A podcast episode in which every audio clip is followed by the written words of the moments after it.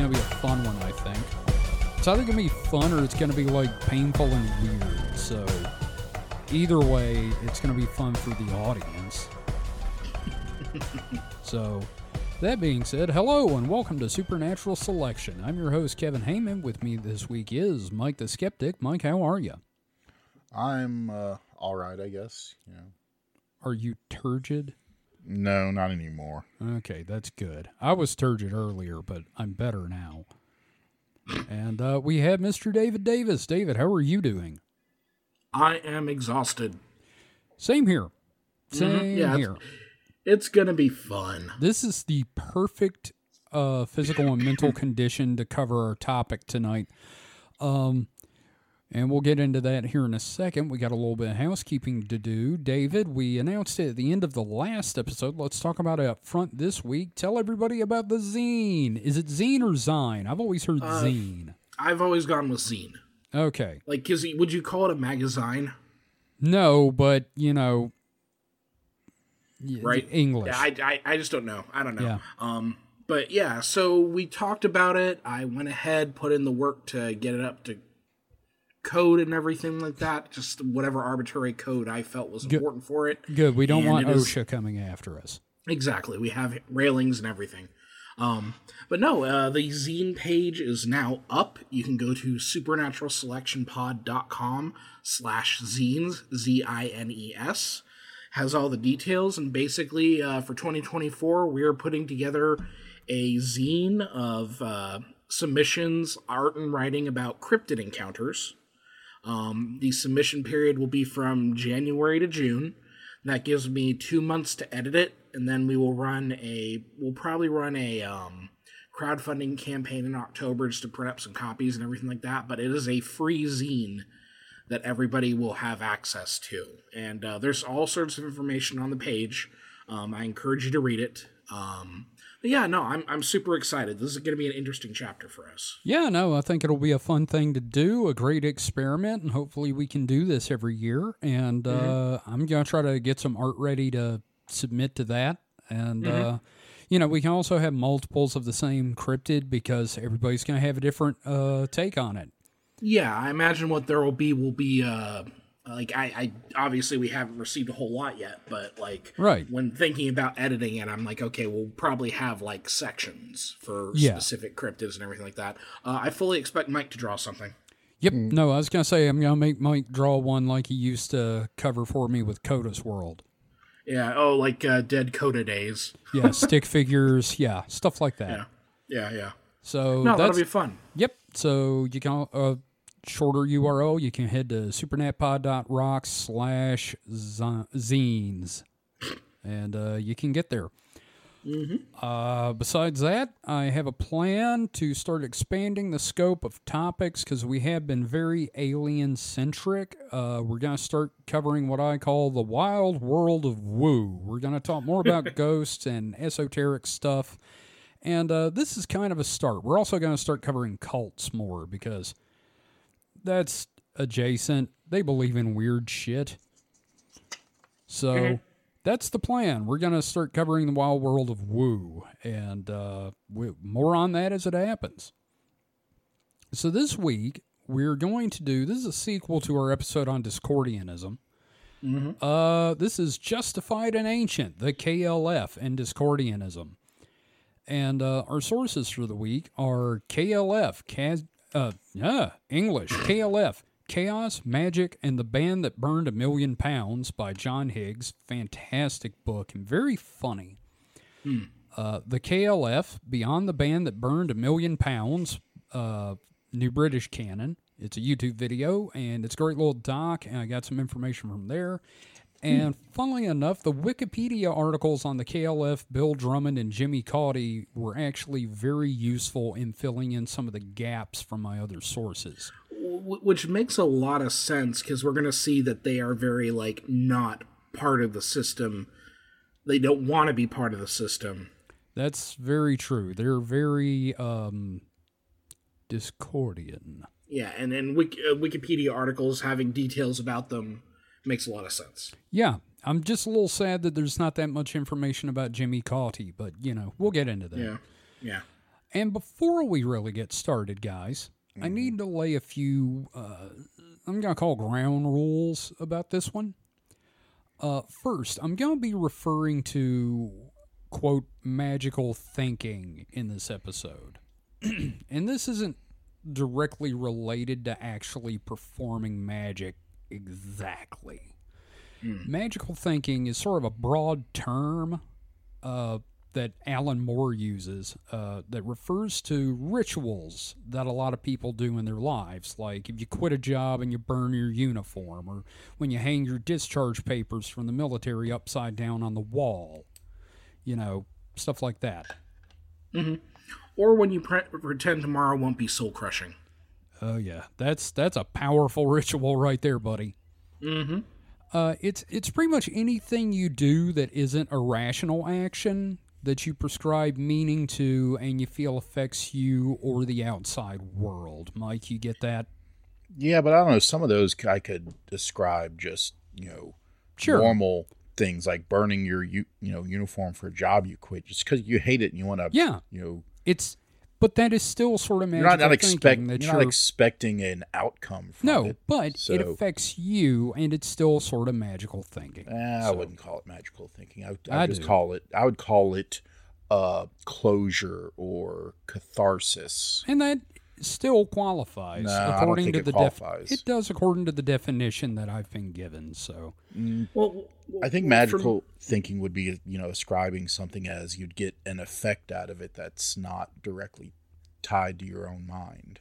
Well, I, I I have a I think an example of this. So, um, the the penny in your shoe thing. wait, what?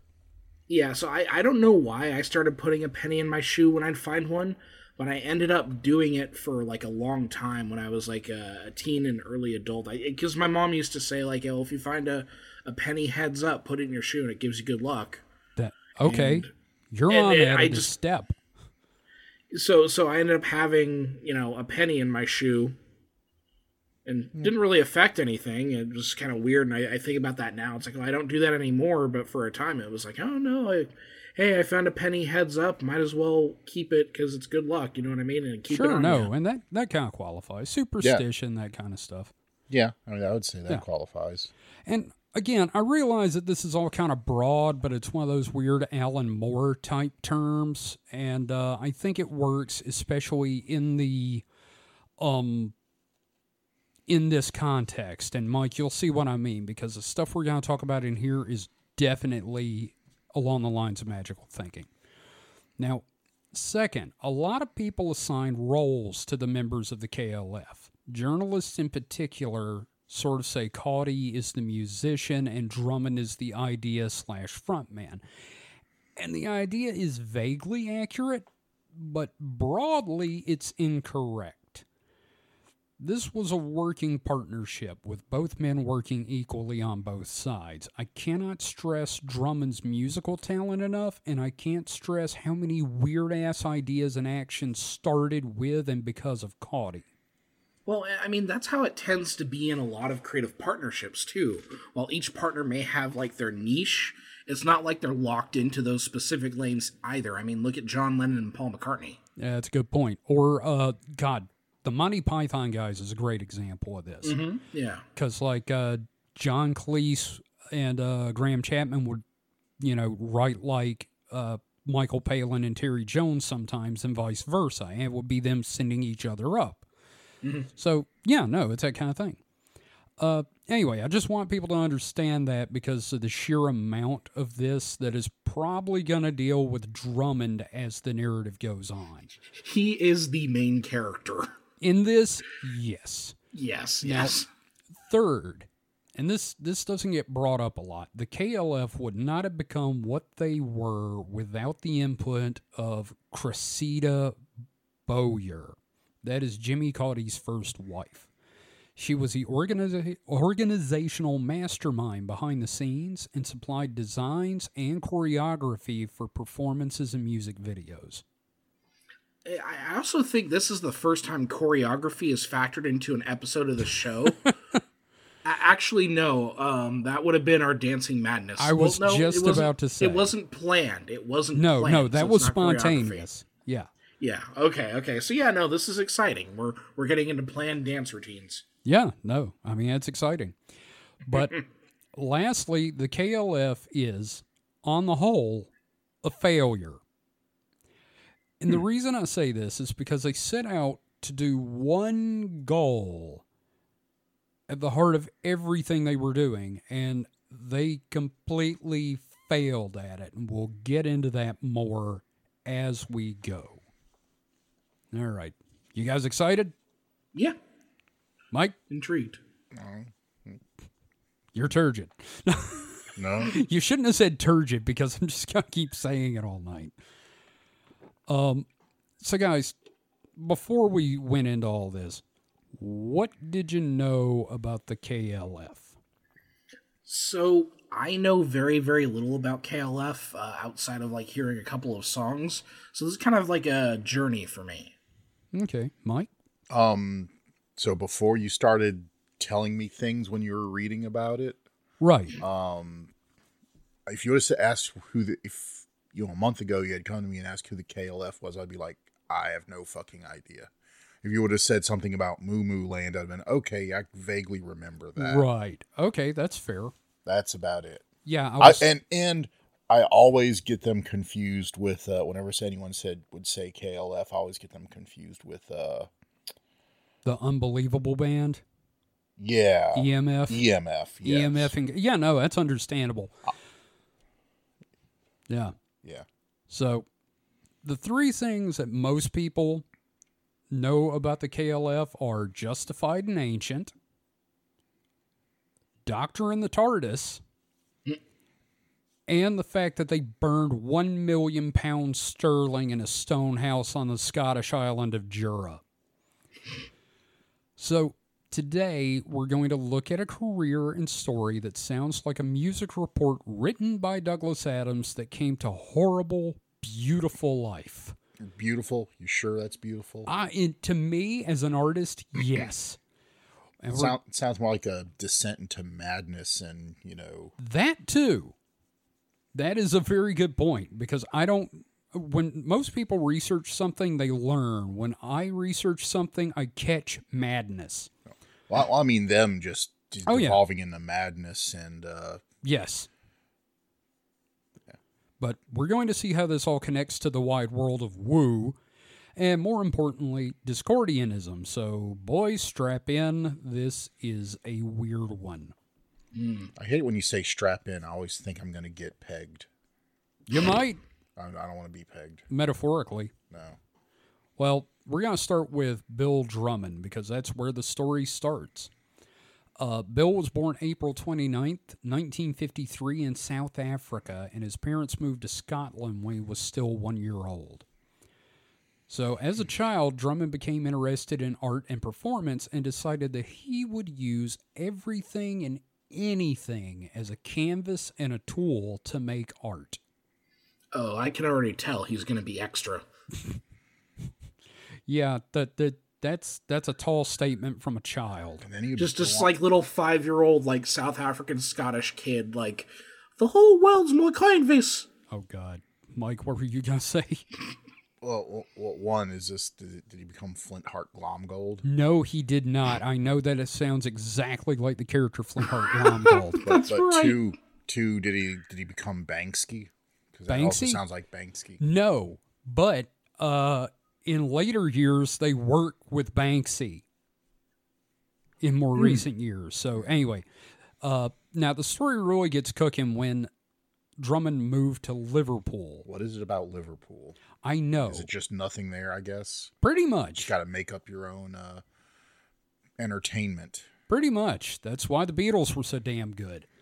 So he moves to Liverpool and he hooked up with Ken Campbell's Science Fiction Theater of Liverpool in See. 1976. More nerds having to entertain themselves. Yep. Mm-hmm. And the project he would build sets and props for was Illuminatus. I'm hmm. sorry, I didn't say that right. Illuminatus! If this sounds familiar, this is the trilogy of books written by Robert Anton Wilson and Robert Shea and helped to popularize Discordianism, the Illuminati conspiracy, numerology, particularly about the number 23, and the conspiracy mindset in general, thanks to connections with the JFK assassination. Also, on a side note, the play is almost six hours long. It was received very well, actually, and some of the actors in it were Bill Nighy, not Bill Nye the Science Guy, but the one from like Love Actually, Mm-hmm. and Sylvester McCoy, the Seventh Doctor. And this is the first of our Doctor Who connections. You know, and we'll also pretend there isn't an already heavily Discordian bent to a lot of Doctor Who in general. That's true. He's, yeah. Now, being involved in the play turned Drummond onto some of the ideas of the story. What it didn't do was get him to read the books. He'd gotten about 150 pages into an 800 page series and just sort of gave up. Kind of like me with House of Leaves. You know, I read a description of House of Leaves and just decided I wasn't gonna. How about you? You read the description and you were exhausted. I needed to lay down. like so uh uh our dragon con group recently was talking about doing a book club and doing a read of house of leaves as a kind of book club thing and i said i've i've always been house of leaves curious That's that's how that works. That's how they get you. So when the play made its way to London, Drummond told everyone he was going to step out for a bit for some paint, and they just buggered, buggered off back to Liverpool, and no one in the play ever saw him again. He pulled a father. Yeah, I'm going to go out for some smokes. The, the those involved with the play all said that Drummond was brilliant, driven, and really not good at working in systems. now, one thing that's going to pop up a lot in this story is synchronicity, and this is our first one. Watching that London show was a young Jimmy Cauty. He would also not go on to read the Illuminatus trilogy. They, they should print t shirts that read, I didn't do the research. Yeah. And then I'd wear it. Anyway, so this stint was important for Drummond, though. He learned something very important from Campbell because Campbell had this philosophy do the impossible. It's only impossible if you don't try it. And this would sum up everything KLF would eventually do. This is also a very dangerous train of thought for some people, and I expect we'll be seeing an example of this as we move forward. Yeah, it kind of sounds, Mike, back me up. This kind of sounds like every CEO. Yeah i mean i don't have to try to pick up a train to know i can't do it Yeah, like that guy that tried to psychically stop a train by standing on the tracks. I would have started with like a falling rock. Well, it's also like telling gifted children they can be anything, and then they grow up with depression. Yes. Oh, shut up. That hurt. crippling sense of unfulfilled life yep. so back in Liverpool, Drummond would become involved at the local uh, in the local punk scene. He would start a band called Big in Japan that would have hmm. members who would all go on to bigger and better things. I mean, it was star-studded in the in the future. They're going to be stars. Hmm. And he would also become manager of two bands. One was the Teardrop Explodes, and the other is fucking Echo and the Bunnymen. never heard of either of them Now, I heard Echo and the Bunnymen. Mm-hmm. He was managing and releasing material under his Zoo Records label. You know, and it's like, how am I not already like aware of this? All these names are bands that I know, but I never connected them. Is this like a crossover episode? What the fuck's going on? Yeah, it's kind of throwing back to the old uh, mutant hours, I guess. yeah, no, this like this could have been like uh we could have done like a Mutant Hours uh Supernatural Selection crossover episode. Yeah. So Man. Uh, this is where our magical thinking really starts up. And this is like the first thing that really made me go, what the fuck? So Drummond saw the two bands he was managing as opposites. When he heard the teardrop explodes, his mind conjured up images of hot, steamy jungles in Papua New Guinea. Is he Henry Kissinger? A little bit. Echo and the Bunnymen brought to mind Iceland. Hmm. And in fact, he imagined Echo as a bizarre ancient pagan rabbit deity, and the band were his minions, the Bunny Men. he had constructed this mad little world around Echo, and he had designed the route of the band's first tour to make the shape of a bunny head when viewed on a map. so, and also, rabbits seem to be a running theme with Discordia. Robert hmm. Anton Wilson, particularly, started hearing voices from Sirius after doing LSD and realizing he had the beginnings of schizophrenia. So to keep to keep himself sane, well, sane for Robert Anton Wilson, he decided it was actually a giant rabbit totem talking to him, pretending to be aliens from Sirius. Now, again, this is only sane for Robert Anton Wilson. I should also note that the Discordian welcome package I may or may not have been sent by someone who may or may not be affiliated with this particular show, may or may not have had a copyright infringing image of Bugs Bunny on it with the apple of Eris. Yeah, you see what I'm talking about? The rabbit is mm-hmm. Mm-hmm. everywhere. And come on, mm-hmm. Bugs Bunny is a patron saint of Discordia. So Oh yeah, no, it, That's it's given.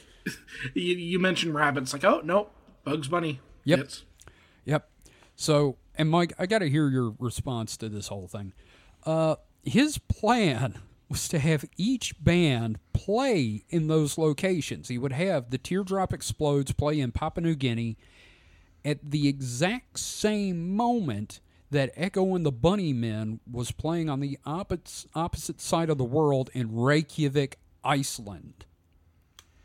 And he would be standing on a manhole cover in Liverpool and something. He never really knew what, but he really wanted to make this happen because he was convinced something was going to happen. Maybe he'd absorb their energy. Maybe he'd come. I don't know. Maybe he would just have a big poo. Maybe. That would have been great. He's on a manhole cover. It's headed to the right place. Now, unfortunately for Drummond, the leader of the Teardrop Explodes, John Cope, had become convinced that Drummond was the devil and couldn't be convinced to do anything for him. Now, in fact, Cope wrote a song called Bill Drummond Says about their relationship. So, in retaliation, Drummond wrote John Cope is dead about shooting John Cope in the fucking head. Okay, there was there was way too many drugs going on here. like way too many drugs. Still a better working relationship than the Beatles in the late '60s. That's fair. And Mike, I kind of feel like it's less drugs and more mental illness with these Or guys. that well, no, come on. There, there- there's there's both. Pot, maybe, but anyway. Pills, maybe. What what year was this? Eighties. Uh, yeah, eh, early, uh, late seventies, early eighties. Yeah. So yeah. Yeah. So anyway, he did manage to get Echo and the Bunnymen to play Reykjavik, and he did in fact stand on the manhole cover in 1983 when it happened, and nothing happened to him really. a haiku. Band plays Reykjavik. Standing over Liverpool manhole, yet nothing happens. That's beautiful, man. Mm-hmm. I can't snap. I can. So anyway, eventually those two bands found competent management that wasn't Drummond. The, the insane abandoning wizard person wasn't a good manager.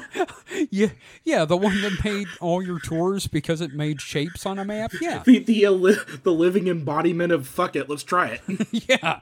So Echo and the Bunnymen continue to this day.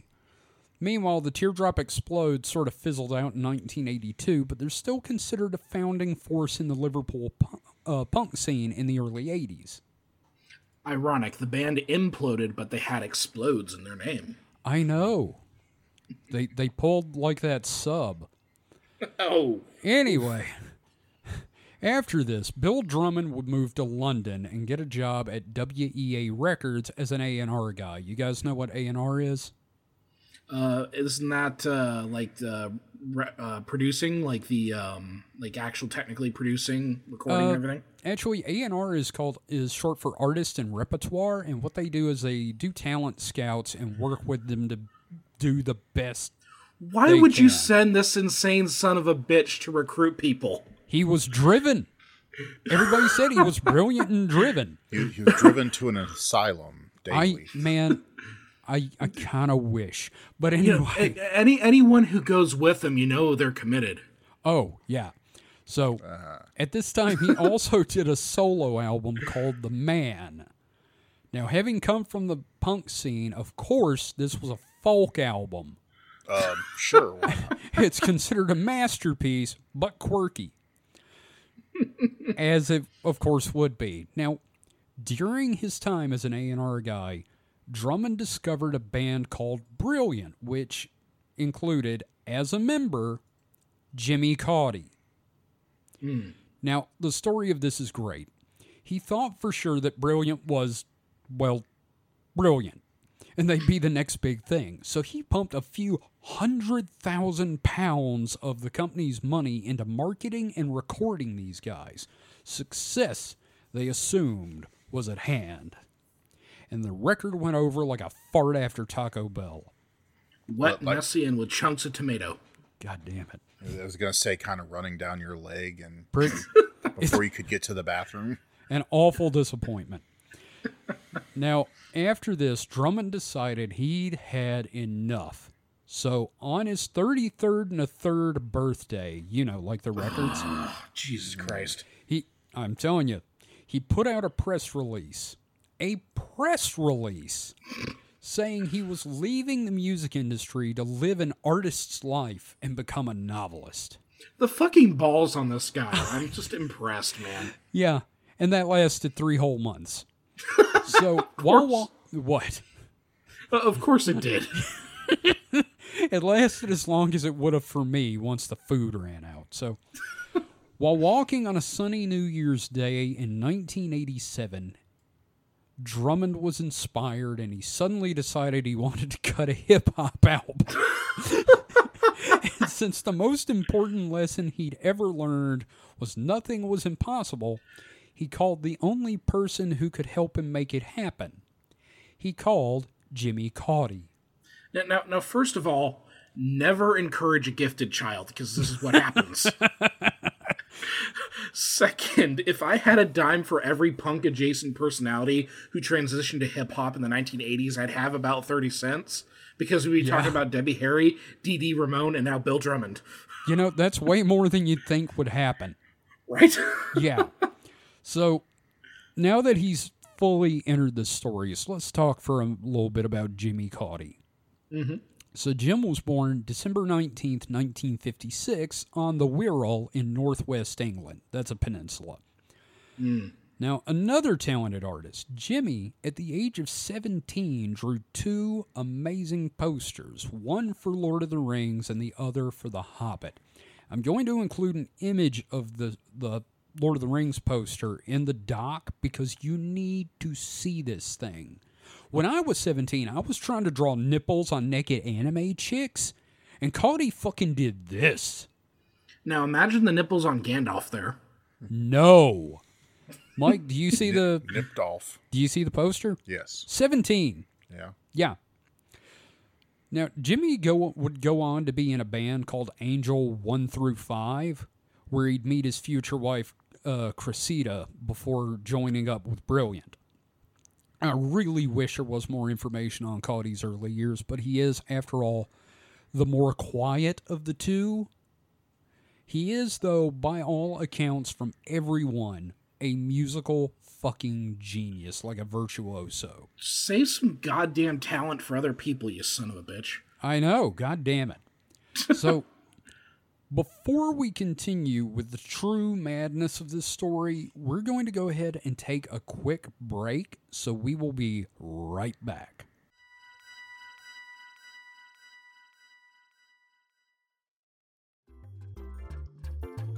Hey there, if you're listening to this podcast right now, you're probably into cryptids and monsters. Well, if you have a creative spark, you can always join us in our first ever Supernatural Selection zine project. For 2024, we are doing cryptid encounters where you can draw or write a encounter with a cryptid of your choice, and we'll put it in the zine. The current submission window is from early January to late June. If you're interested in finding out more, you can always go to supernaturalselectionpod.com slash zines. That is Z-I-N-E-S.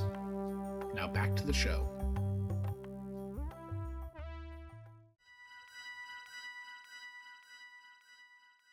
And we're back.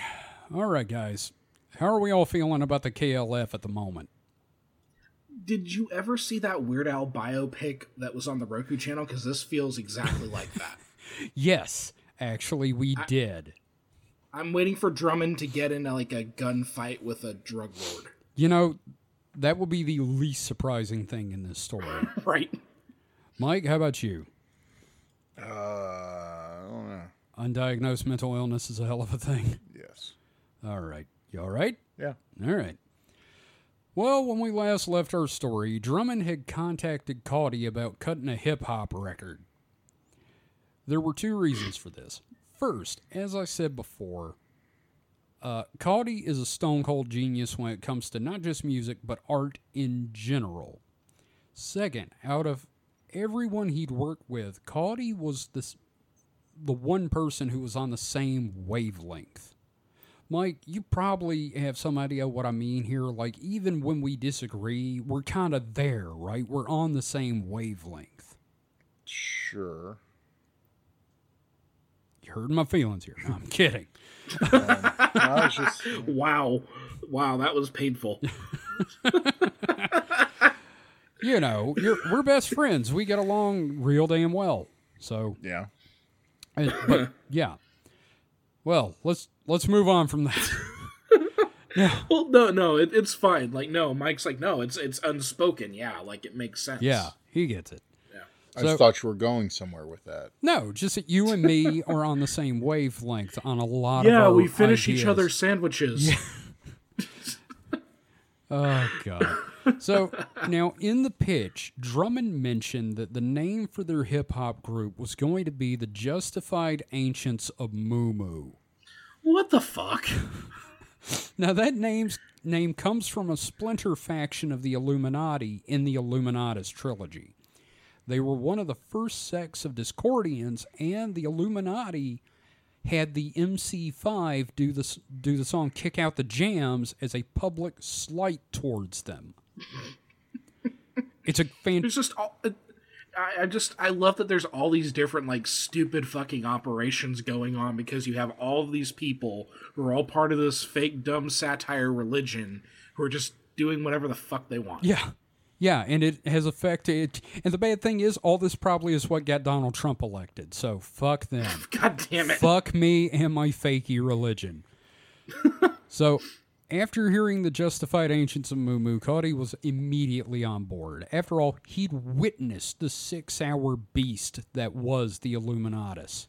He got the joke. They got to work immediately. It's just wild how many weird ass influential people just click with this stuff. Yeah. Mike, you'd probably hate these books. Because Probably. on some level, I kind of hate these books, but they're fascinating.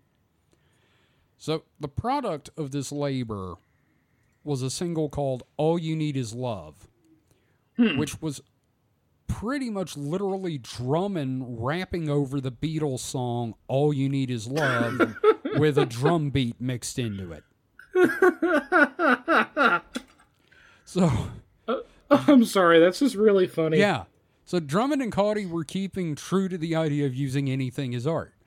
That is up to and including taking whole goddamn songs and just rapping over them. This would be their first real attempt as a middle finger to the music industry that they had come to despise while working in it. No, this is also incredibly fucking punk. It kind of is. So, they were also working like Discordians. This is almost a page out of Operation Mindfuck in a way with culture jamming.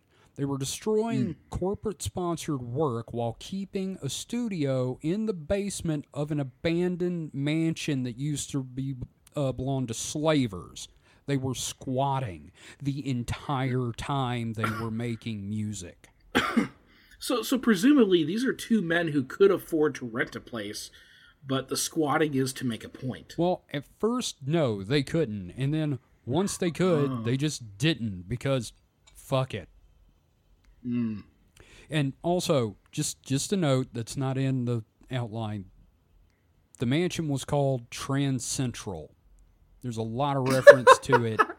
There's a lot of reference to it in their music. There's actually a song called Last Train to Trancentral.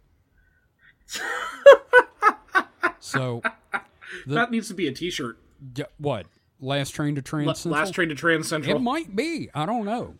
But probably. The number of references to the Illuminatus trilogy and accidentally to Discordianism in their music was staggering. It would it would later come back to bite them in the ass.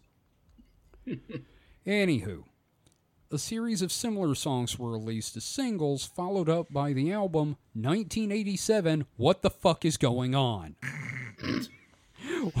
One song in particular, The Queen and I, was a straight up reworking of ABBA's Dancing Queen.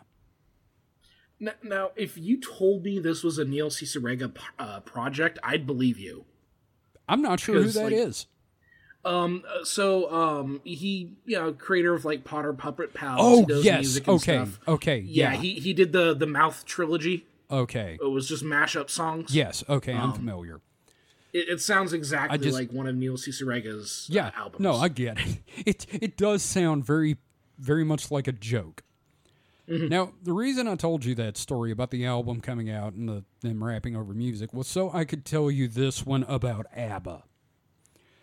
This is the beginning of what we can call the duo's magical thinking period. Oh God, now there are two of them. Yes, there it's multiplying. So Drummond had already been on this kick, but this is where it starts involving the media. And the media mistakes this for carefully planned manipulation of the press. Gentlemen, it is not. Drummond and Cauty would literally have an idea, fucking go through with it, and then just live with the consequences. It's actually so much more pure than most people think it is. Like like very much no fucks given, which I can respect in that I tend to give too many fucks. Right.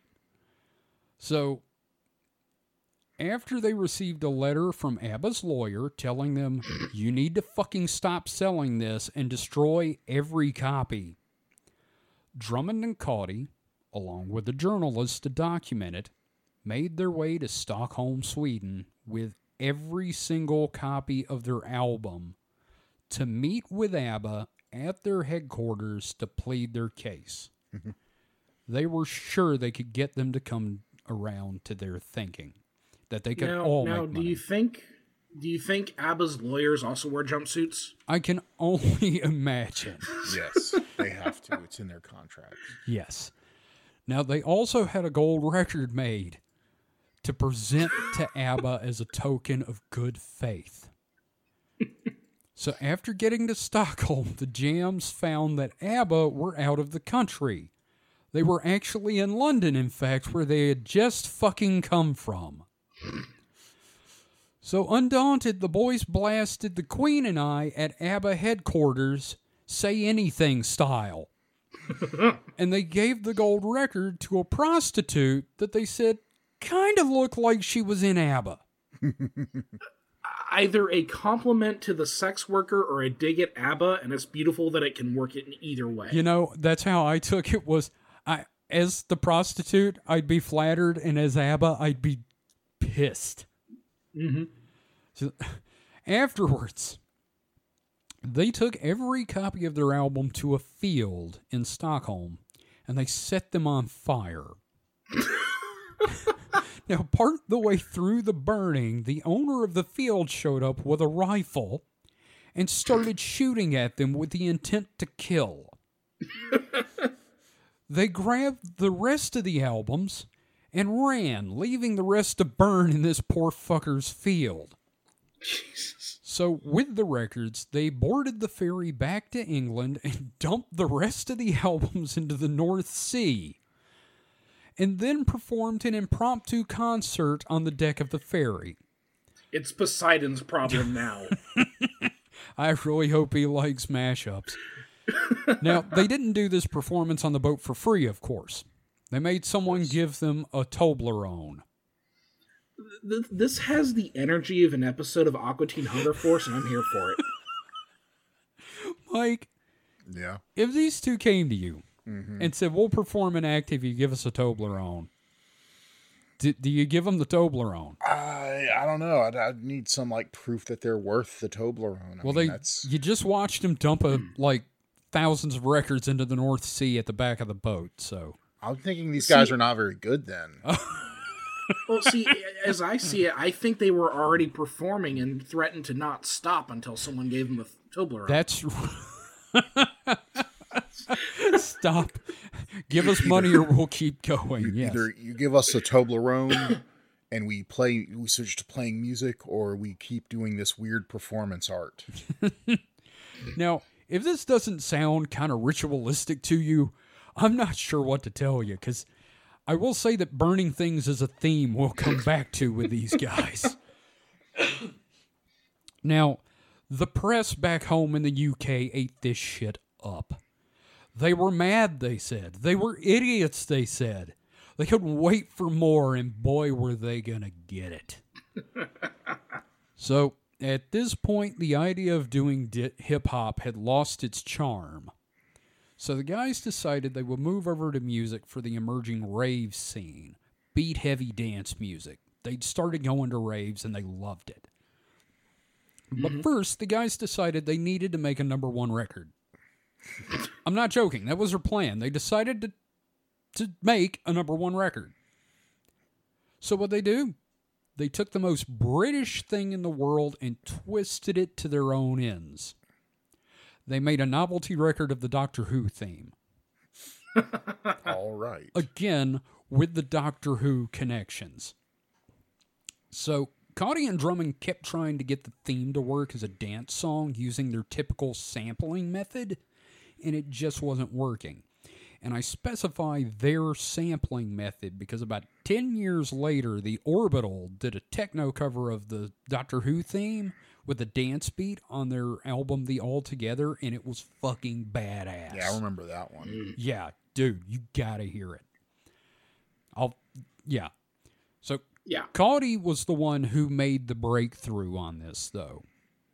He realized there was only one beat that matched the Doctor Who theme. Rock and Roll by Gary Glitter. Oof.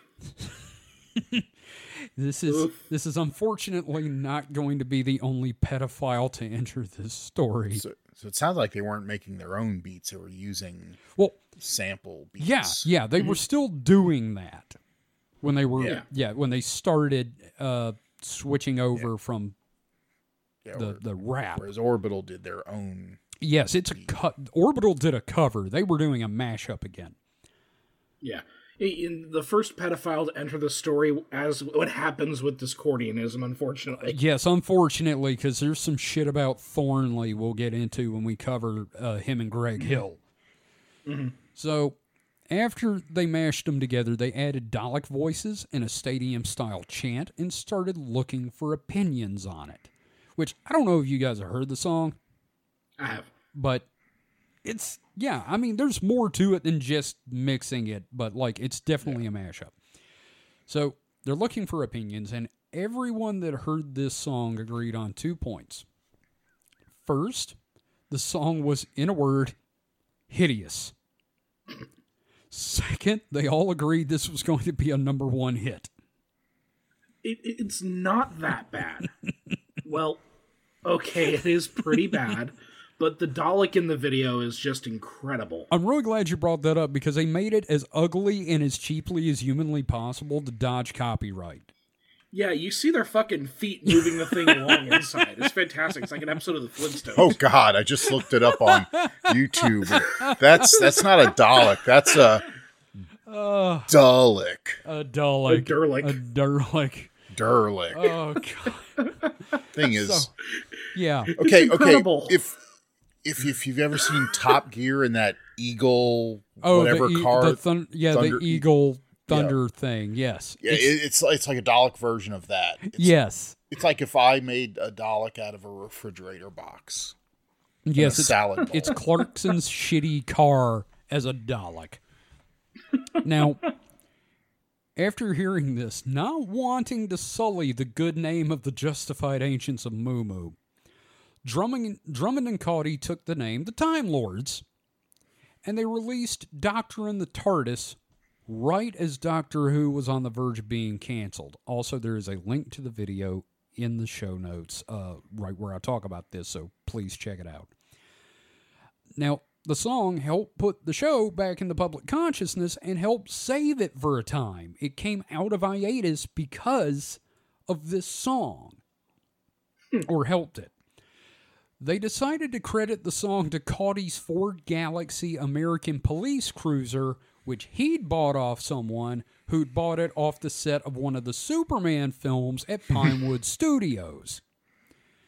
So they painted it up like an American police cruiser, black and white, and they painted 23 on the roof because Illuminatus. Hmm. They then named it Ford Time Lord. Not Ford Prefect? No, but it is a reference to Ford Prefect and Doctor Who mm-hmm. because they were both Douglas Adams fans. Mm-hmm. Because, of course, they are. Now, the reason for this, and this is purely speculation on my part, was probably that they thought it would be hilarious to have the car on stage during Top of the Pops.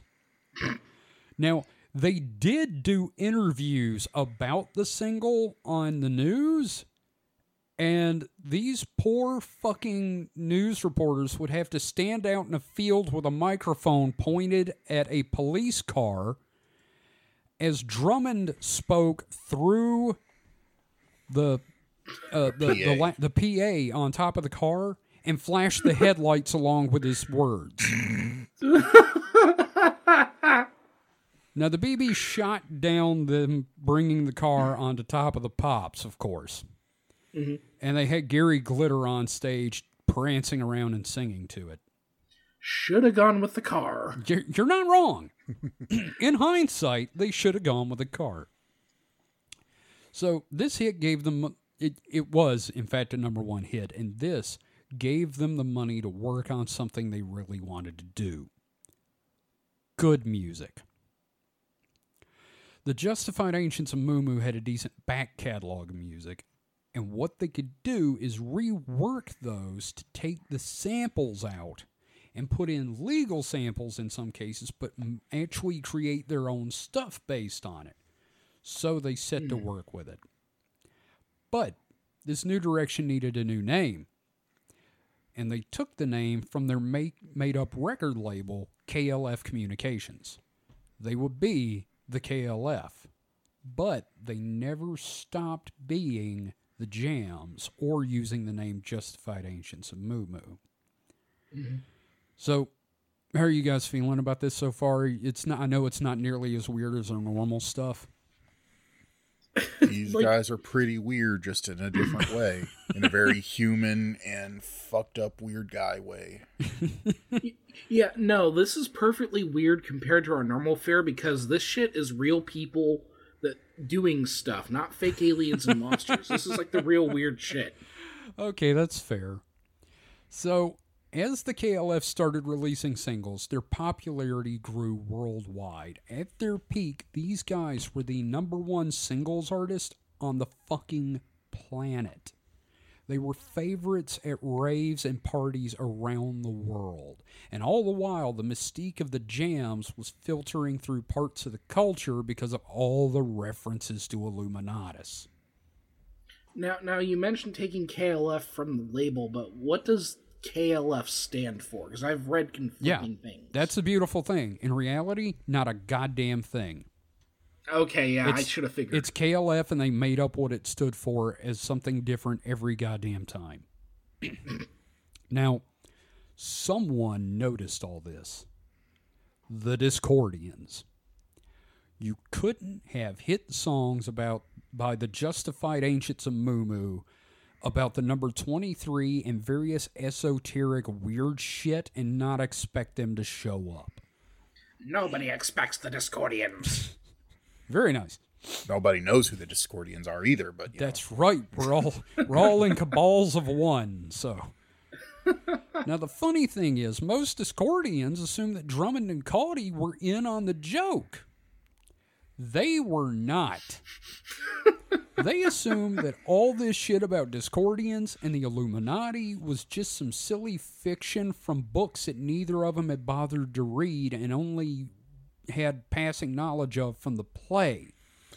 like, imagine your target audience that you didn't know existed just fucking with you. Yeah. So so so they just like saw the stuff in the play and latched onto it and just Yeah.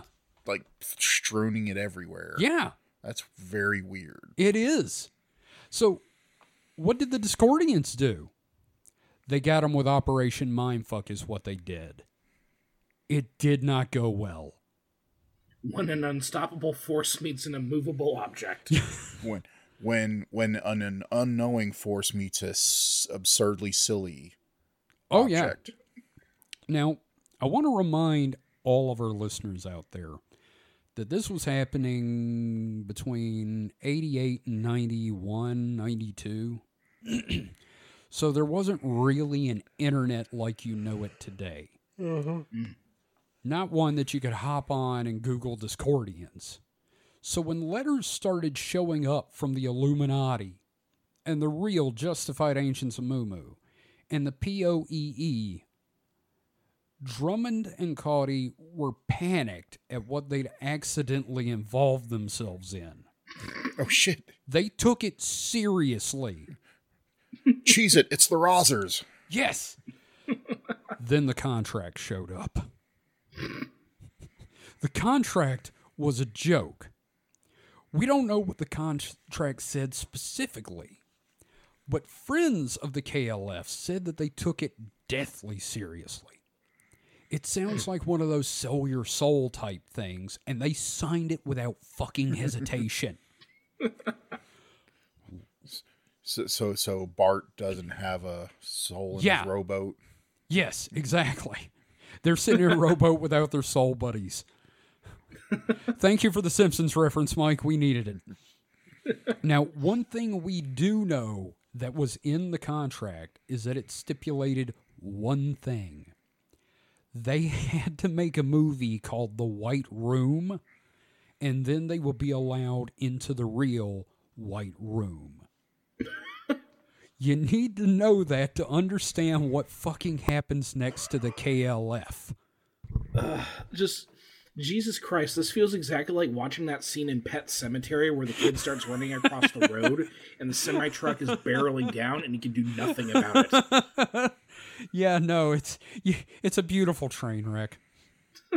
so the KLF took their earnings from Doctor and the TARDIS, and they started work on a film called The White Room around 1991. Now, they didn't half-ass this. They hired an actual film crew and a real director, and wrote the screenplay themselves and made it. It was about two, two and a half hours long and consisted almost entirely of footage of Drummond and Cauty driving Ford Time Lord across the world and finally getting to the White Room where they were freed from a contract they signed at the beginning of the film. They also recorded a pretty goddamn good soundtrack for it, which is new remixes of their previous songs. And the music was released. The film wasn't. This almost sounds like Daft Punk's Electroma, which I wouldn't be shocked to learn Daft Punk referenced the White Room. You know, I've been thinking the whole time, I wonder how much uh, Daft Punk took from this. because I, I know that they took from a lot of like really interesting um, sources and everything like that. And yeah, I feel like the White Room is probably something that they are Oh, referencing yeah. with that project. Where- I just have one question about the White Room. yeah? Were there black curtains? No. I was so pissed. so after this, they decided they wanted to start shooting additional footage for it to try to make a narrative out of it involving a hobo that saved their lives from an Illuminati assassin. Now, they said that this happened because a hobo told them at a rave he had saved their lives from an Illuminati assassin while they were filming The White Room. Jesus Christ. Now, in another synchronicity, the hobo was played by Paul McGann, who five years later in 1986 would be cast as the doctor in the 96 TV movie. Someone get Russell T Davies on the phone and start writing this 15th, this 15th Doctor story. Oh, I would love for him to actually deal with the KLF in the past. It'd be fucking mm-hmm. hilarious. Now, neither film version of The White Room was released at the time because it was boring as hell. Sounds like it. So once again, a failure. Again, fantastic album. Now, as a caveat, the original version of the film has been released recently on Blu-ray along with several of their other attempted film projects. So there's that. So they're finally This out of the is- contract. Apparently. This is a great of example of why you actually research things before devoting your creative career to evoking the tropes and imagery of the thing. Else, you have to make a shitty movie with Paul McGann in it. Yeah, it's I don't know. It feels like the kind of thing that our friend Paul would have sat there and watched and said it was the most transformative experience of his life. so there's a lot I could say about this next part, which I have titled Justified and Ancient and the Fall of Mu. There's a lot I can say about their careers, but it was at this point that every goddamn thing they touched and released started turning to gold. For instance, they held an amazing solstice festival called the Rites of Mu for the music press on the island of Jura, where all in attendance had to have their passports stamped as they were entering the land of Mu getting off the boat. Drummond stood on a wooden stage in front of a giant wicker man, speaking in tongues about the old times while wearing a white robe with a single horn protruding from the front of it. Their new album played as the wicker man burned and Drummond yelled. Now, unknown to them, at the exact same time, another Wicker Man was being burned in the U.S. at a festival that would eventually become Burning Man. So that's another synchronicity. Like, I know this will probably get darker, but ranting in robes in front of a burning wicker man while I hold journalists hostage while I LARP a sovereign nation is the exact vibe I wish to bring to the table at any party. I'm not gonna lie, this part, this part about the rites of Mu, I'm a little jealous. Like, it sounds dope as hell. Like, it really does. Yeah, no, and apparently the the press had a fantastic time. It's like anything they do, it's a coin flip. Heads, it's the coolest fucking thing ever. Tails, what the fuck is going on? Tails, they they end up uh, getting Cut- on the radar of a secret cabal that like tricks them into doing weird shit. which th- which then loops back to, well, this is really cool. Yeah, So they worked on what would be their last album and included the single Justified Ancients Justified and Ancient. And that's where I want to draw your attention to next. Mm-hmm. Now the guys have been working on a song by the name of Justified and Ancient for a while. What was the name of the original band? yeah. And they were having difficulty because none of the vocals worked. Like they were trying, and none of the regular people just wasn't clicking the way they wanted. And in frustration, Cauty just said, "You know what this needs is Tammy Wynette, country music singer. Yeah. Stand by your man, Yeah. Tammy Wynette." Now again, Drummond, not knowing the definition of the word impossible, just picked up the goddamn phone, made some calls, and a few minutes later, Tammy Wynette was on the phone listening to a demo of the song. now, Miss Wynette was actually backstage at a show about to perform. and to her credit, she loved what she heard and agreed to it on the fucking spot. What the hell? So not much later, Drummond flies out to Nashville and records her vocals. what the fuck? This is like the Forrest Gump for like weird, nerdy, fake punk religion. Mike, thoughts on this? I mean, I, I some people. I mean, this this he's got one of them. I don't know which one. Must have been just hella charismatic. I know he's got the Riz. Like like yeah. There's just like he could probably. That's you not know, how you use Riz. really? Yes, no. R- Riz is like a sexual thing. God damn. Well, he may have that too. True. but he just has like something. Just convince Oh, anyone. yeah. He he could sell. You know. Hey, do you remember Fraggle Rock? Yeah. You remember convincing John? No. He's a guy that showed up and can convince anyone of anything. That's all it is. He's a muppet. Yeah. Well, just yeah. He just he he he could uh he could sell ice to uh, the Inuit. Very nice, Mike. I'm proud of you for that. Use the correct term. Of course, I'm not. I'm Yeah. not some you know fucking heathen that's gonna say Eskimo. Okay, thank you. Well, there it We're, goes. we're trying. Yeah, we're, trying, real hard, guys. so, inevitably, a music video was shot for this.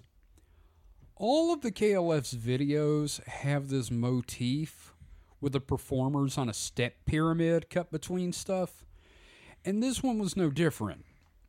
Miss Wynette was flown to London and dressed as the Queen of Mu. Now, when she got there, Cauty was really confused by who she was. And it turns out he had Tammy Wynette confused with Dolly Parton. but he got over it pretty quickly because Tammy was a damn trooper. She may not have really known or got everything that was going on, but she threw herself into this thing with gusto, and by all accounts, she had a blast. And she toured to promote the single, even to passing out from the exhaustion at one point. And the whole time, she had nothing but praise for the KLF. So, so again, in the moment of the creation, the vibes with them sound great. It just seems to be the hangover period that all of this is the problem. Oh yeah, no, th- it all ends in like you cutting your dick off So- or something. So if I were one to be more woo minded, I could almost say that you know one of them, whoever whoever's the you know The front guy is Drummond. yeah whoever is the convincer or you know, maybe the idea, Yeah, that's But- Drummond. but he he could all you could also say maybe he's like in tune with the universe, like he Yeah. somehow he, he meant to say Dolly Parton. Well, Cauty meant but to say Dolly well, Parton. one of them yeah. meant to say Dolly Parton, but said Tammy Wynette just because she happened to be like the one know, that would get it. the one that would get it, one that would do it, and was looking for like a weird project like Yeah. this. Alternately, I I like. what's that? Oh, I, I'd like to think that Dolly would do it. Oh, I would love to Oh. see a new cover of it with Dolly. I, th- I think she probably would have been too, you know, At the time, Disney sure, but now she'd do it. yeah, but that's what I'm saying. That you know, if, if there was such a thing as that, it was it was, came they they purposely got it crossed up to uh lead Yeah. them to the one that would do it. Yeah. Uh, alternately, maybe they're Taviran. That, that Well, and here's the thing, Mike. That's magical thinking right there. Yeah, that's what but Mike said if he were more woo inclined. yes. Well, well, he he's he's doing the thought exercise. Yes. So I'm, I'm glad. Like it, it just it makes yeah, sense. and I appreciate that. yeah. So the video. This thing just has to be seen to be believed. I have a link to it in the doc. It's mm-hmm. it's a lot. It involves a step pyramid with dancers, robed singers, and most of them are frequent collaborators with the KLF. It also includes the four handmaidens of Lucifer in white robes, flanking Miss Tammy Wynette at the top of the pyramid in stunning blue. Again, I'm going to draw parallels to Daft Punk. If you've ever seen their video for Around the World, It is very reminiscent, like Around the World is very remin- reminiscent of some KLF shit. same same vibes. Yeah. It also features Drummond and Cauty in blood red, red robes with those giant horns, one apiece, sticking out uh, from the front, hiding their faces, playing electric guitars on the pyramid before leaving in a submarine, which again is a reference to the Illuminatus trilogy if you read the books. Now, text on the screen of the video that flashes up also references the fall of the Empire and the death of Little Mu. Now, knowing what I know now about them and their mindsets, this whole thing looks like a magical ritual of some kind, either on purpose or by accident, subconsciously. It's by far their grandest video, and it's the one they would go out on. Now, I also want to point out that you could pause the video at any moment and have a vaporwave album cover from the visuals alone. You're not Uh, wrong. what, what, yeah, whether it's the video toaster set or if it's the um, like the random Japanese character. Well, probably not random Japanese characters. oh, it probably like, means something. I, Yeah, yeah, and I, I also propose that whenever Kevin shuts his eyes, this is what he sees in his mind's eye. probably. And for the past few Also- weeks, yes. It also has footage of them burning their Wicker Man. Yes, it- that's the mm-hmm. thing. In the video, every piece of footage you see that isn't the pyramid is from one of their films that didn't come out. I'm guessing the one with the car is probably from their The White, Room, yes. Now, I want to take one more quick break before we move into the third uh, act of this. and this will be the end of our story. So we will be right back after this.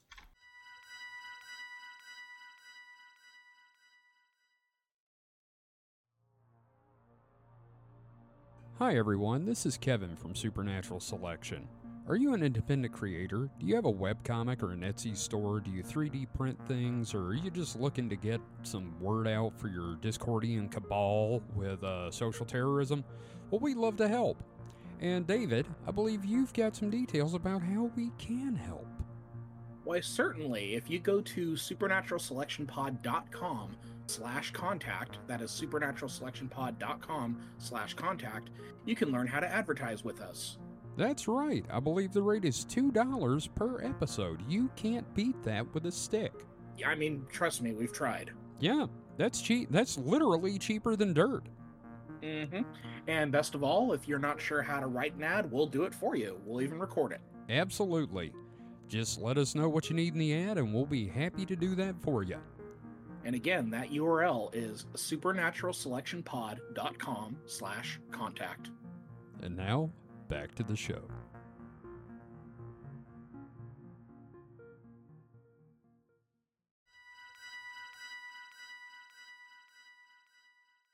And we're back. Now, before we move on to, into the last portion of this, I want to bring up something that I just thought of from the uh, the song "Justified and Ancient," and it may be the most telling lyric in the entire catalog.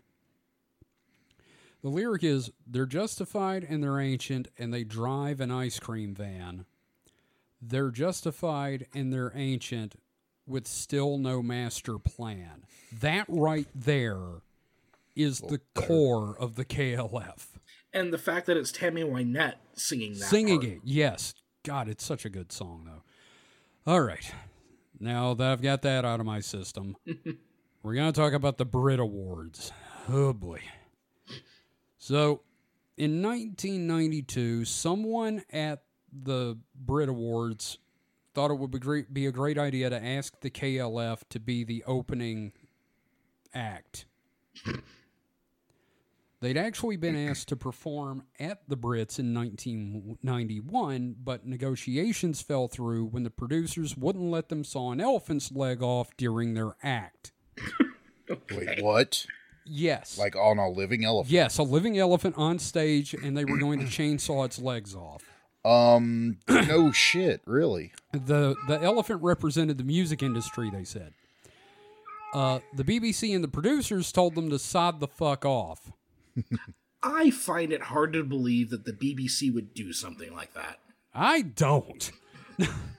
now, a thing to remember is that the KLF, of course, had been working to try to change the industry from the inside. They hated what it was and what it does to artists. It cheapens music, and they wanted to try and change it through their avant garde music and performances. I mean, their ad campaigns, they never did major ads. They were all done through publishing cryptic notes in the music press and putting graffiti up all over London and relying on word of mouth in the underground. And you know what? It fucking worked. Hmm. And they saw being invited to the Brit Awards as the opener as a testament to just how badly they'd failed. Mission failed successfully. So the plan was to come out and play 3 a.m. Eternal. Again, fantastic song. One of their biggest hits. So they did. They had a band called Extreme Noise Terror that they had been working with to come out and do its speed metal cover of it. now, I'm going to quote John Higgs' book for the first time here because he describes it great. Quote, it was noise, and it was a shock to realize just how deeply unpleasant noise could be.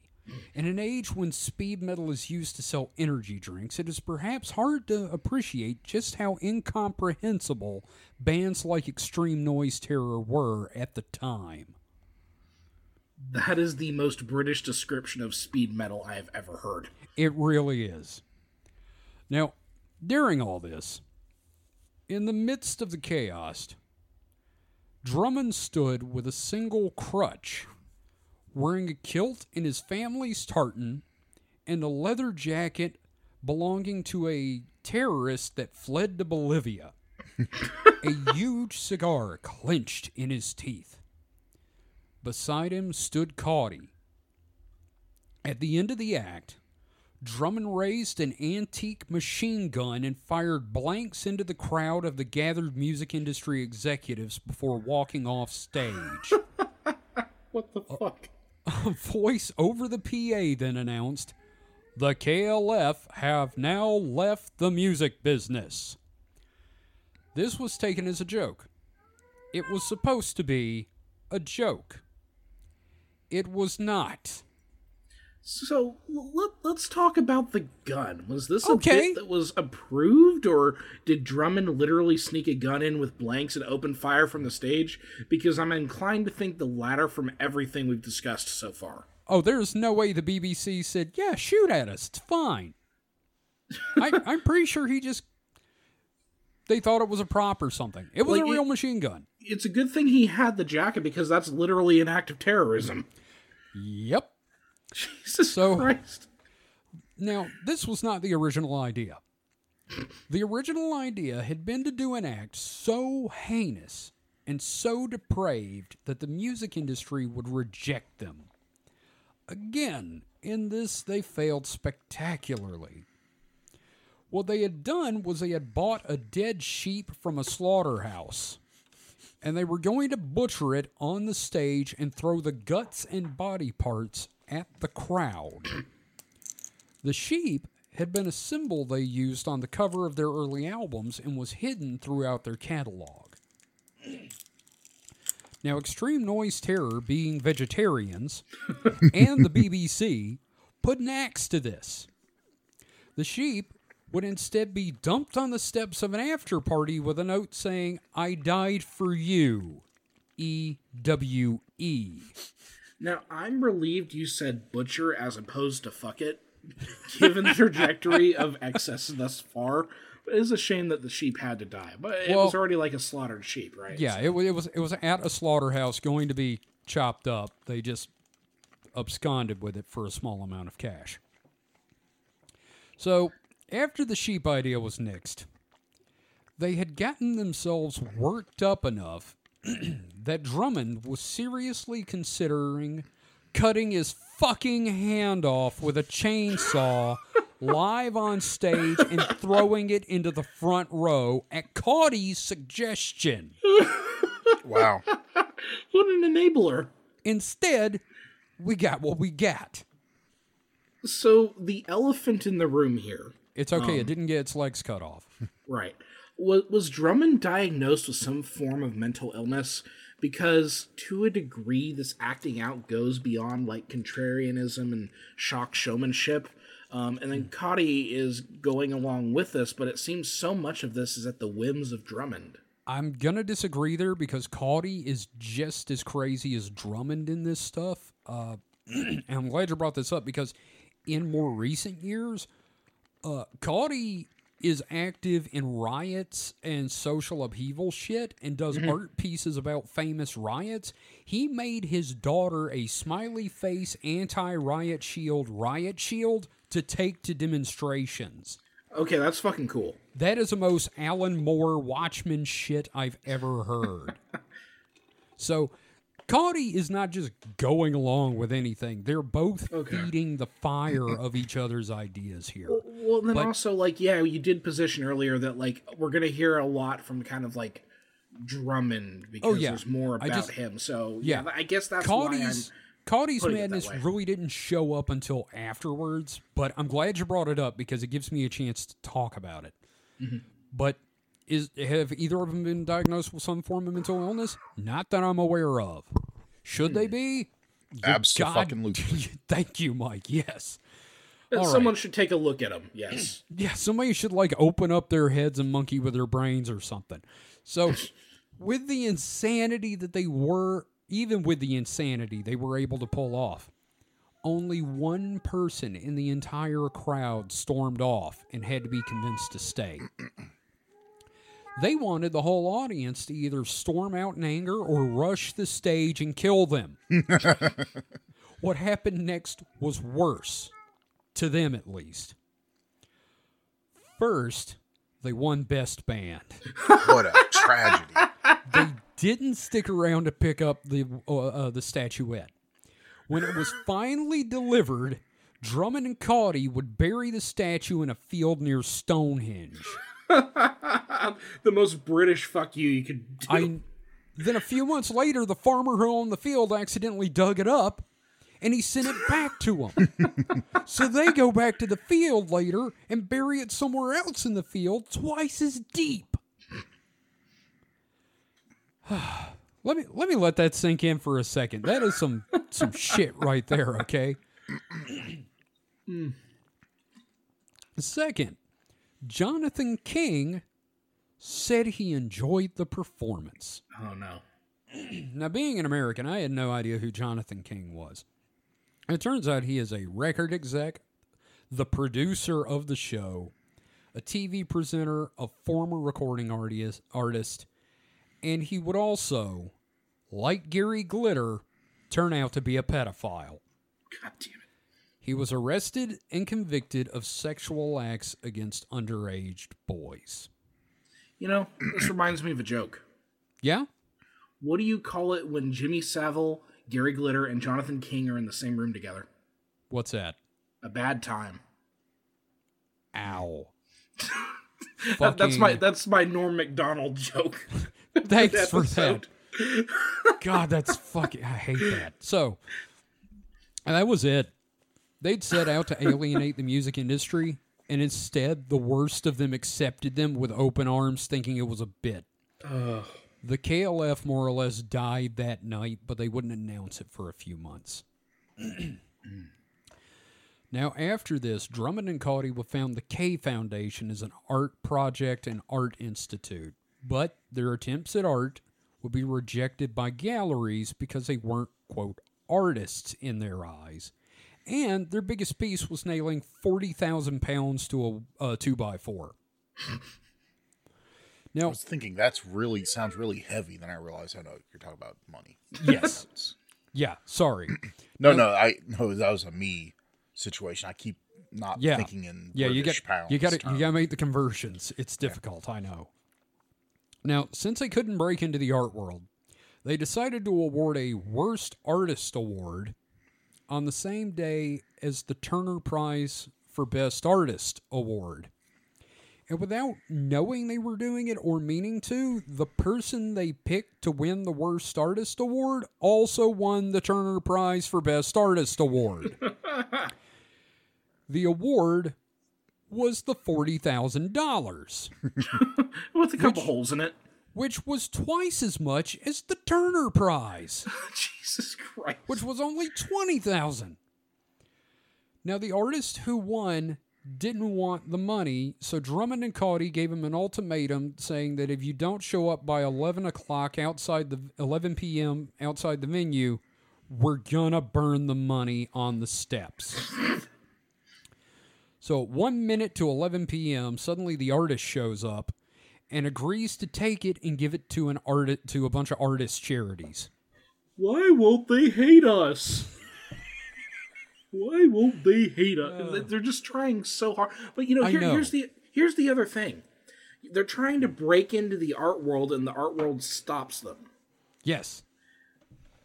Like, Yes, the art art the art world's like, oh fuck no. yeah, it's just I, I, again, it's like you know, um, like I, I guess the art world was smarter about it than Well, the recording industry. I I think, and this is what Higgs said, the art world, particularly in the UK, is very fragile in its legitimacy. Mm. And the acts of Drummond and Cauty would completely shatter any legitimacy they had. yeah, And I can I can get that. So, also, yeah, the, the art world is. I'm not going to say it's not commercial, but especially at the time, it's probably less commercial Oh yeah. than you know the record industry. Record industry, they don't give a shit. They'll Yeah. just keep See, promoting stuff that they can mm. sell. yeah. Now see, nowadays both of them do this kind of art. and It goes up in galleries. Banksy oh, yeah. works with them. Yeah, So, what mm. follows after this is probably the only way this was going to go down. With guns ablazing. Oh, I wish. I don't know. There's, I can think of plenty of ways this Yeah. could have went down. Well, in 1994, the year you and I graduated, well, the year I graduated, Drummond, Cauty, a journalist, and a guy named Gimpo went back to Jura, where they burned the Wicker Man. And walked into a bar. Yes, but that's not part of the story. On the flight out, Drummond and Cauty told no one what they were doing, but Gimpo had puzzled out that what was in their br- had puzzled out what was in their briefcase. Gimpo. The, That was his nickname, but yes, the worst Marx brother. He- he's the most submissive Marx brother. oh please, Marks Coon. Yeah. Oh god. Anyway, what was in the briefcase was the last one million pounds of KLF money. Gimpo was going to be their guide to their destination and considered killing them and dumping the bodies in a ravine for it. But I guess the third guy, the journalist, was just one too many murders. I don't want to live in a world where you can't trust Gimpo to see you through to your destination. Yeah, I, I want a I want a, uh, a navigation system called the Gimpo now. Just you have to you have to unzip their mouth so they can talk. Yeah, you go, hey Gimpo. Oh, hang on. Yeet. Take a left at the next intersection. Thank you, Gimpo. Zip. So, after a long trek, the small party reached an old stone boathouse with a wood burning stove. A camera was set up and pulled out, and Drummond and Cauty proceeded to burn the last one million pounds they'd made, failing their way into success. Some people just fail upwards. And they filmed it. Yes. Now, afterward, they toured the country showing the footage as an indie film. And I can tell you right now, they made no friends along the way. You mean you just burned it? Yeah. Fuck you. So, after each and I need to say the venues they chose were like batshit. It'd be a college, a pub, some dude's house, the side of a building, and none of it made Drummond sense.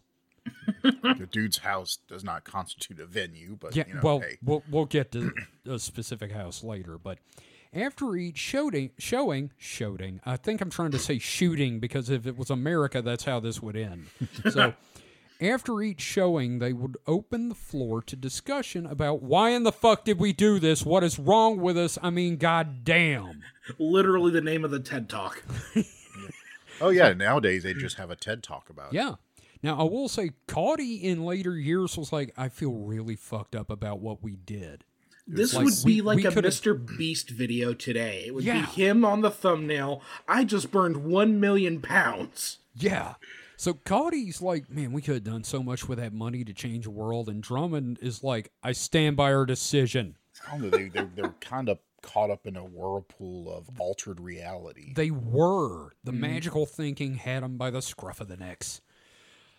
And to this day, they don't really know why they did what they did.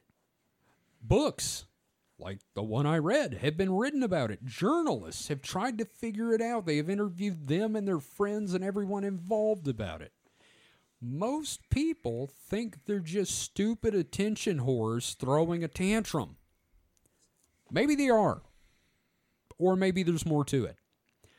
Higgs speculates that what happened was an attempt to get their souls back. Mm. And I feel like that may be closest to the truth.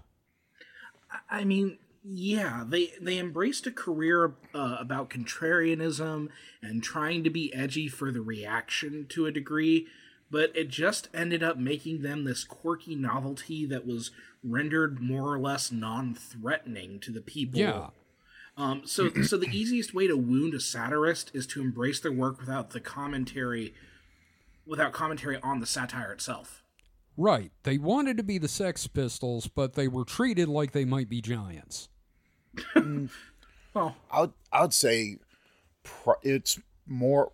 You may, they're saying to get their souls back is probably being a little too. uh I don't know. There's there's one thing I haven't told y'all, but I'll tell you when you're done, Mike. Well, I'm just from from from Right, an outside right. point of view, but I would say it probably has more to do with. I wouldn't say guilt exactly. But a statement on But- their, what they did with the industry. Well, that or their their feelings of failure and impotence impotence about it because they they wanted to get a reaction from the industry instead they just kept getting more money instead of getting the you know things they thought they were going to get like you know either ridicule or Change. change or yeah any mm-hmm. kind of self-reflection they just kept getting more money so what do you do with that money you got that you feel kind of dirty about that you know you didn't want the money for it you wanted it's like Yeah. it's like Well, it's like say you know it- always seems weird when you know there's all these uh lawsuits right and Yeah. people getting millions of dollars and stuff Mhm. for you know and, and when it wasn't a monetary damage they suffered uh-huh. like say say if you had a family member die like and someone you're not like financially you know reliant on say a child or you know right. but and you get you win a settlement and get like you know 20 million dollars for the death of you know someone close that that doesn't fix you No. Mm. and and so i can see you could having you know, a lot of like conflicted thoughts of, and resentment money, about yeah. this money yeah this money symbolizes you know a bad thing even Well- though the money itself could help you it's still not clean to Yeah. you No, I totally get it. Yeah, it's blood money. yeah The, the, Yeah. the person who best understands them, I think, is DJ Khaled from his album "Suffering from Success." Really? Wait, that's are you are you saying he's another one? Yeah, yeah. oh, oh, you mean the, the guy that won't like go down on his wife? Gotcha. Yes, DJ that guy. Khaled doesn't eat pussy. Well, here's the thing. I think it is at least partially the buying your soul back thing because, and this is not in the outline. Two years later, in 1996, Drummond would go on a trip with a friend into the into the heart of the Congo to find the devil and defeat him to get his soul back with a punch and Judy puppet. Well, why is this not in the fucking outline? Because I wanted to spring it on you and get your real reaction. Jesus Christ. He went to fight the devil with a punch puppet because, as he said, he's the only character that's ever defeated the devil. I think I think that guy just had you know soul issues. Yeah, it, it, mental issues as well, but I, th- I think that I think he was way too impressionable when that uh, Discordian contract came up, yeah, probably. and he just took it way too seriously. Oh, yeah, both of them did. But so now we turn to Alan Moore, noted comic writer, creator of uh, Watchmen. Watchmen and uh, V for Vendetta and all that stuff. Mm-hmm. Uh, yeah, noted comic writer and wizard. And uh, Rasputin impersonator. Yes, thank you. I was about to get there. So, Alan Moore, they decided one of the venues was we're going to just let Alan Moore watch it in his house. so, they screened the film for him, hoping for some insight from this wizard, which sounds like the most Harry Potter statement I've ever made. and he told them that it was a magical act, it was, in fact, some form of ritual. Mm-hmm. And he told them, You're asking questions in a language you don't know, and you're waiting for answers. And again, I think think this makes as much sense as anything else given what we know about these guys and the way they work. Yeah, yeah, I mean, and and first of all, when you say Alan Moore's home, do you mean the magical cave he dug or the actual house that he lives in? Because it could easily be either. It it is actually his house. I'm assuming Okay. that's the one that had a television in it. Yes, Uh, you could probably have a television in the cave. Um, sure, I guess with a uh, generator. we will also be discussing Alan Moore in the future. Oh, we're gonna have to. The man's insane. Mm-hmm. Now, on, on that note, I also want to draw parallels here to, of all things, Hellier. Ah, Yeah, specifically how the Newkirks and their crew are made aware uh, through numerology and connections to the lore of Pan that might they might be piercing the veil and receiving answers to questions that they have yet to successfully ask. Do you do you remember that from the series? I do, and it makes as much sense as what's happening here, which is none at all. Uh, Because I again, get it's this it, I idea get of it. you're you're piecing. You're, you're, no, I, I understand. yeah, it's like you continue. just poke this hole in the fabric of the universe. And something says something. Yeah, and you just don't know how to interpret it. and I get that. It's it's um there in the book he states there's two ways to look at this whole story. One is through magical thinking that all of this is significant and uh, everything is uh, you know synchronistic and there was a, there was a, a journey here. And the other way to look at it, I'm going to paraphrase uh, Terry Pratchett, things just happen, what the hell? That's the two ways to look at the story. Well, the only thing I have to say about that is I'm going to pierce the veil with my dick. Oh damn, son. Oh, so it's just a little pinprick then. Oh damn, son. Well, you said you said it was already a tiny hole. Yeah, okay, that's true. So That means you'll be a tight fit. damn. So what came next was the last act of the K Foundation, and it came in a diner in Scotland. It's mm-hmm. kind of like the equivalent of we did something in a Waffle House. The most So- supernatural restaurant in the world. Yeah, well, there's a lot of fights. Anyway, Drummond and Cauty decided to end this whole affair. And the contract they wrote read as follows, and this is quoted from Higgs' book again. For the sake of our souls, we, the trustees of the K Foundation, agree unconditionally, totally, and without hesitation to a binding contract with the rest of the world. The contract is as follows Bill Drummond plus Jimmy Cauty agree to never speak, write, or use any other form of media to mention the burning of one million pounds of their own money, which occurred on the island of Jura on 23rd August 1994, for a period of 23 years. See 23 again. And they did 20 on the 23rd of August, too.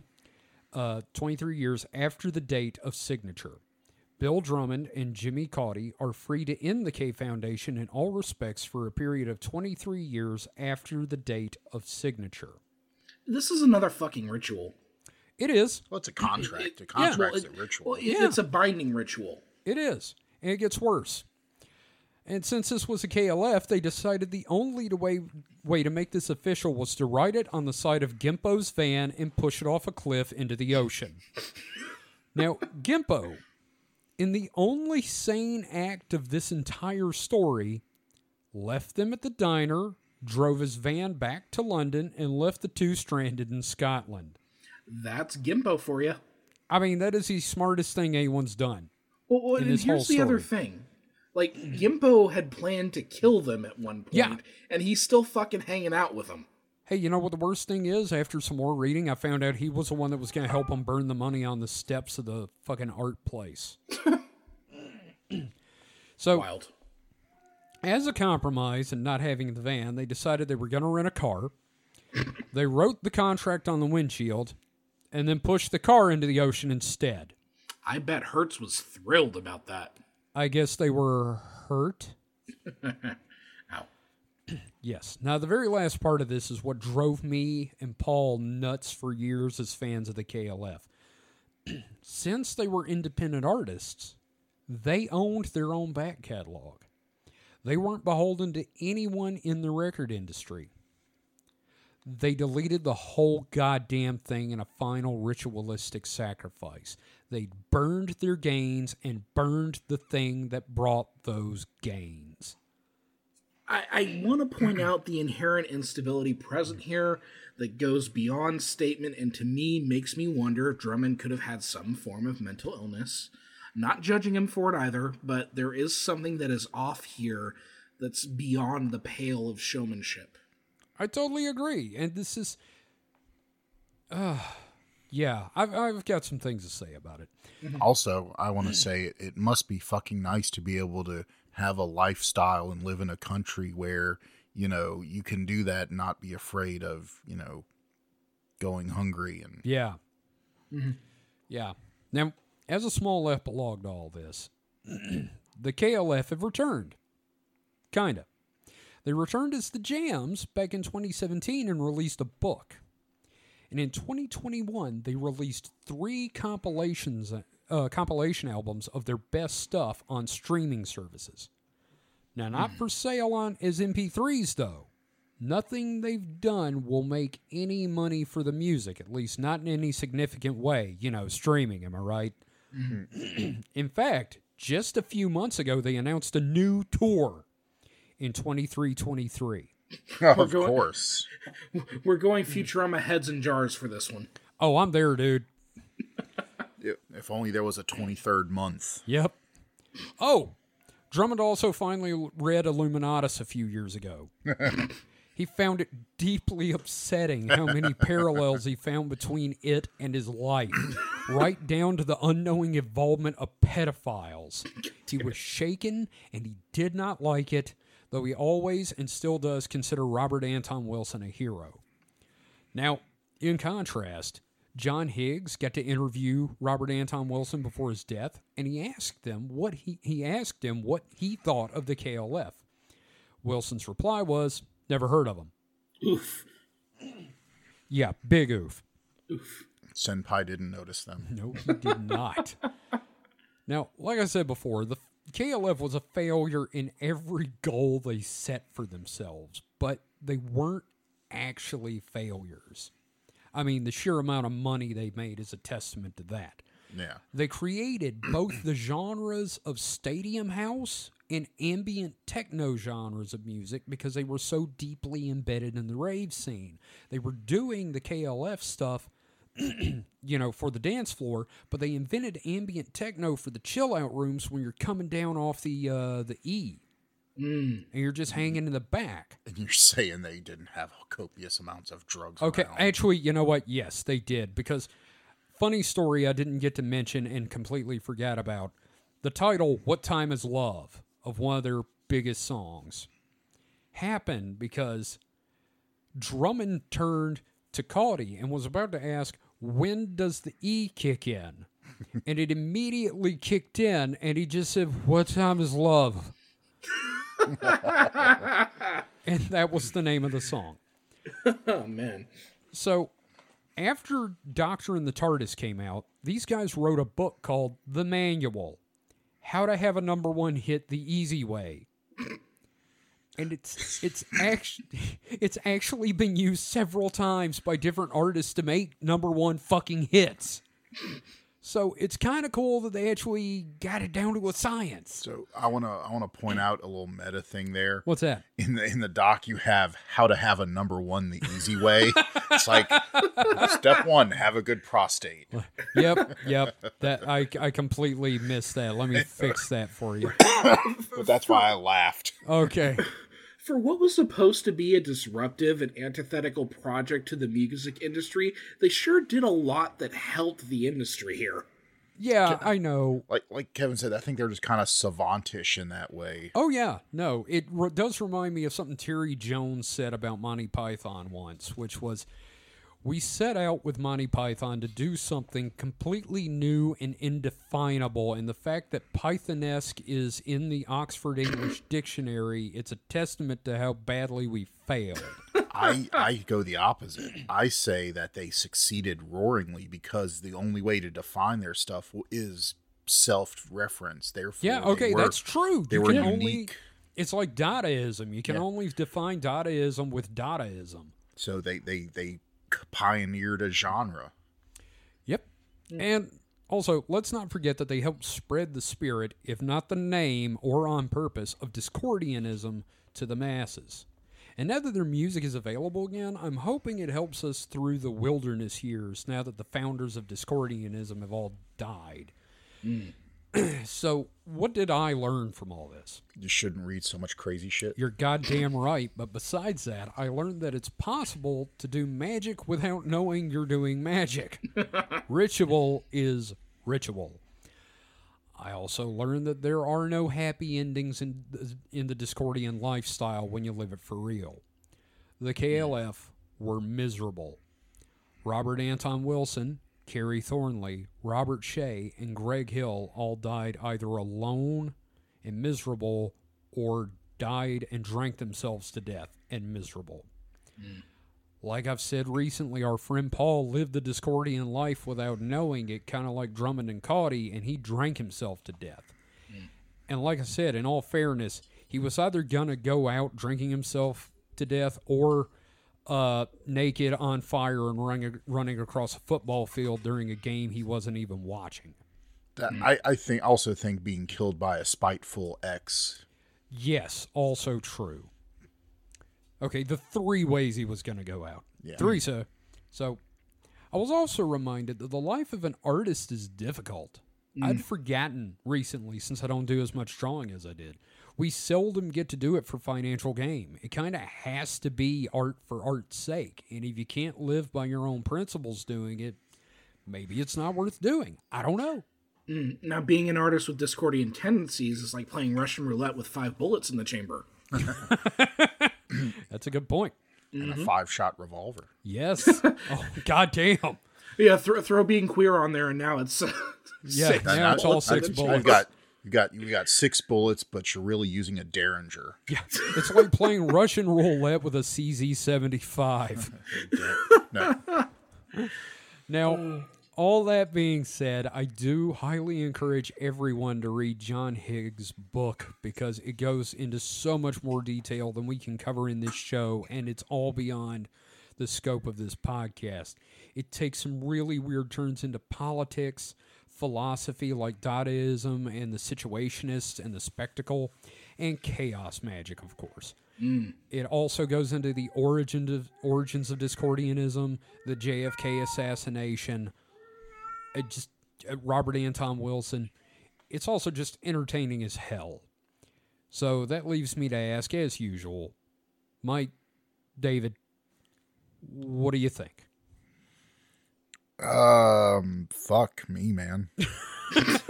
I mean, these boys, they they really uh They they certainly knew how to party, didn't they? They certainly knew how to do. They knew how to moo moo. Yes, they knew how to do do that moo moo. like I, I really enjoyed this one. It was definitely in the spirit of what we've talked about before, and I think it's a great introduction to magical thinking as a thing, uh, which we're going to be tackling in the year ahead. Um, Yeah, yeah, Again, this is all unintended consequences, but you're doing the trappings of magical ritual, and it's just Yeah. one of those things where it's like you, you don't fuck with that shit, even if it's Yeah, even if it's not intentional. yeah. No, magic is dangerous. Not because you're gonna curse yourself and turn yourself into a newt, but you will drive yourself insane. Mm-hmm. So you have to be really careful. when you decide to do magic. I- think, and of course, I think not because it's real, but it's because if you start believing that, it's like anything. If you do, if you do It's like anything, placebo. yeah, if you do, it's like the opposite of a placebo. If you do something and expect results, but then the results don't happen, so you just keep doing things to, you know, and expecting those results. Well, you know the the uh doing the same thing over and over again, and you know getting and expecting different results. is, is right. you know insanity. That's you know you're just driving yourself insane. oh yeah. Well, and then also Not- like yeah. it's a confidence thing, you know, because the the people who are who who believe in these rituals, they also do other things in their lives which enable them to achieve results, and they aren't always the results Yeah. they're looking for. I mean, look at Elon Musk getting Twitter, but like a- a- again, there's just something about like the, for the people who truly believe in this, there is a kind of reality warping power, and it's not like woo woo. It's more, you know, Well, it's it's like visualization. Well, Yeah. yeah. I mean, there's there's you know confidence in psyching up, you know, Right. exercises or you know small R rituals. Yeah. Well, there's there's something Henry Zebrowski talked about with chaos magic one time. I want to bring up here because it mm. sort of relates. He was talking about how uh, he wanted to land a role on network television, like on Heroes Reborn, and he did. But what he mm. did was he said, "I did a chaos, I did a chaos magic ritual, and then I went out and did the work." And I'm like, "Well, you could have just gone out and done the work. You just added steps." Mm-hmm. but I get it. You know, it's it's something to make you feel like you're you're you're doing the secret thing to get it done. Wearing wearing the uh your special lucky underwear. Yeah, stuff like that, or like yeah, no, a good luck charm, shit like that. Yeah. But uh, my final thought on this is it's funny after reading this, it kind of gave me hope in the world again that this kind of shit can actually happen. So fuck, the world's a lot more fun than than I I, I have been thinking it was for a while. Hmm. So I feel better. I feel much better than I did at the end of the Saturn Death Cult. Well, that that's good because you were not doing well after the Saturn No. Death Cult. No, I feel good about this now. Yeah. So, uh, thanks everyone for listening. I hope you enjoyed this one. It's a little bit different, but uh, you know, we're trying to do different things that are fun. Can't all be about aliens and Bigfoot. Yep, pretty much, and we're gonna we're gonna keep expanding them horizons. No true crime. Uh, And, unless uh, it's adjacent, unless it's adjacent to like shit, like yeah, it's got to be murder Bigfoot or murder ghosts. yeah, yeah. Or it, it could be like some dude shooting up his family because they think they're aliens. Okay, sure, that's Yeah. yeah, I guess. Maybe Family a little true- Annihilators coming soon. maybe oh a, God, no. maybe Fuck a, you. maybe a little true crime if you're if you're good. a little bit, a little bit of true crimes, okay. But um, thank you everyone for listening. It's never okay, Kevin. Uh, Well, you, th- I meant as a topic, not as like you know a thing to do on a, A Thursday because you're A, bored. a little true crime is a tr- uh, is okay as a treat sometimes. Yeah, if Kevin, if, if you need a little true crime to uh to feel better about yourself, you just go ahead, sweetie. Oh, thank you, Mike. so, thank you everyone for listening. Uh, again, if you want to learn more about the show or contact us or join our community on the Discord or look into our zine that's coming up next year, head to supernatpod.rocks. You can contact us there and find links to all the fun stuff. David, do you have anything you want to plug? Um, yeah, you know what? Hit me up on uh, Mastodon. Uh, that is HPKOMIC at horrorhub.club. You can also find me on Blue Sky as HPKOMIC. Uh, I've been posting a lot of shit about role playing games lately. Um, so that's fun. Okay. Uh, but yeah, yeah, no, go ahead and follow me. It's fun. Yeah. It's fun. It's fun, fuckers. And you can find our uh the show's uh social media over on Supernat Pod at weirdo.network.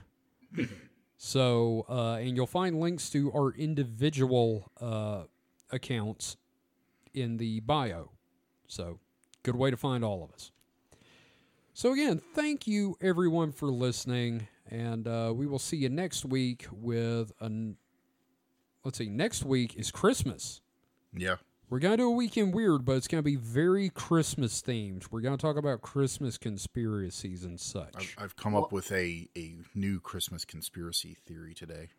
Okay. So we'll talk about that next week. So David, And then our first episode of the year is going to be about frogs, finally.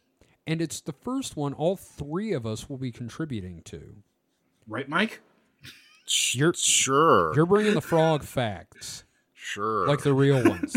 Yeah, we're just gonna have little, little like I'll have a little jingle. Mike comes in, frog fact time. The the frog elevating moment.